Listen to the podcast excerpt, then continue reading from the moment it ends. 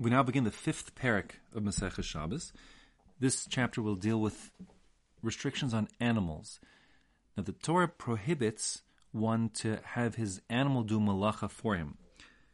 According to some Rishonim, the Pasuk that says, Lo sasecho melacha ata uvincha etc. V'chol behemtecha, you will not do melacha, nor will your animals. So some understand that that means that there's actually a lav, a prohibition against your animals doing work for you. Others say that's only referring specifically to the melacha of mechamer.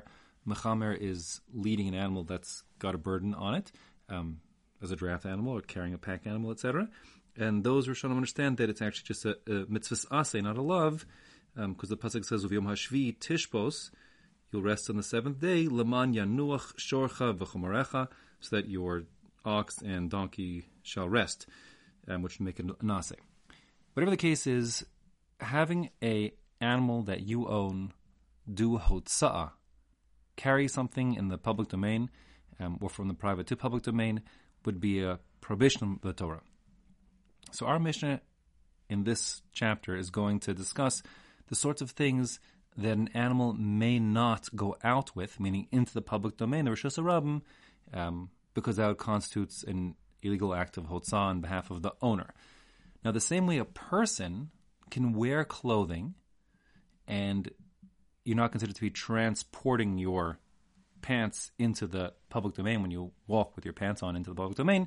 So too an animal can be wearing the kind of accoutrements, the kind of things that are appropriate for animals that function the same way clothing functions for us, meaning things that protect the animal, to ensure the animal's well-being, to keep it protected from the elements, and including that are things that allow the animal to be controlled and constrained properly, to be led by its owner. Now, that means that if it's an appropriate restraint, like a collar or a leash, whatever it is for a given animal, so then the animal is not considered to be transporting, carrying that leash or collar, whatever it is. It's simply wearing it. So our Mishnah will basically say that things that are appropriate for a given animal may be attached to the animal, and the animal can go out wearing it, not a problem. But things that are either inappropriate for that particular animal, perhaps they are overkill, it's an excessive controlling or restraining item, or if it's actually it's not strong enough to constrain the animal, that would be things that would be forbidden for the animal to go out with into the reshus harabim in public. As far as, besides for clothing, what a person could wear, a person also can wear a tachshit, which is an ornament, something, a decorative element on the person, like a watch or a ring, jewelry, etc. There's a question in the Rishonim if animals can wear tachshitin at all, if there's such a thing.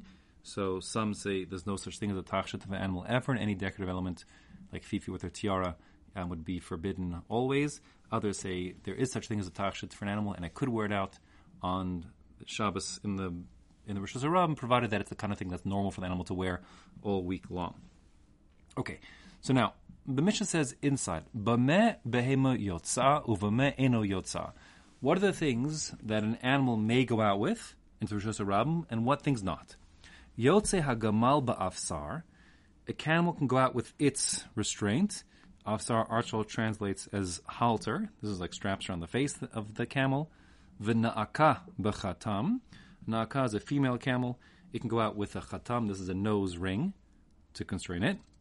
V'luvdakis, or luvdakim, different gersos.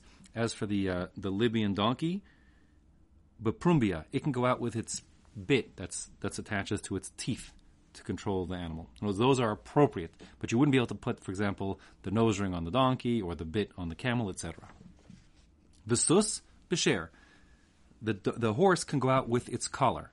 V'chol bale hasher, yeltsim b'sher. And that's true for all animals that are normally constrained by wearing a collar. They can go out with their collar, for example, like a dog or something like that.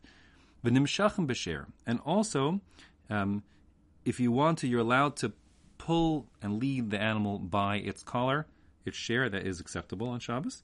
It's not considered forbidden anyway. And now the Mishnah segues momentarily away from the lachas of hotza'ah, of caring for animals, and talks about an issue of practical issues of tuma and tahara. It says, Umazin alehen v'tovlin bimkoman. If you have a collar and the collar becomes tame because it's exposed to a human corpse, let's say, for example, the animal's in the same room or under the same overhang as a dead body, dead human body, so then the collar would become tame. The reason why the collar is susceptible to tuma, even though it's a kli, a utensil for animals and not for people, is because even though the dog wears its collar, it's the collar that helps the human lead the dog, etc. So it's considered to be a human kli. Also, this is a dog moving device, so to speak, animal controlling device for a person. So then the Mishnah is saying that mazin alehen, you can sprinkle the mechatas, the water that is includes the ashes from the paraduma, the red heifer. You can sprinkle directly onto the collar, meaning even though the animal is still wearing the collar, and if the water, the paraduma, the mechatas would be sprinkled onto the animal and hit the animal's skin first, that would make the mechatas invalid for being mitaher, for purifying the collar. Still, we don't assume that you're going to miss or do it wrongly. You can spritz that mechatas directly onto the collar in days 3 and day 7 in order to purify the collar. It's not a problem. And also, v'tovin b'mkoman, you can immerse the collar while still on the neck of the animal, meaning you could take the whole dog and let the whole dog go into the mikvah or into the, whatever it is, the lake, whatever it is, to be metahir the collar. And we're not afraid that the collar will be so snug that the water doesn't get in all the way around the collar, because you need to be, of course, submerging the collar entirely inside the mikvah to make it tahor if it became tummy.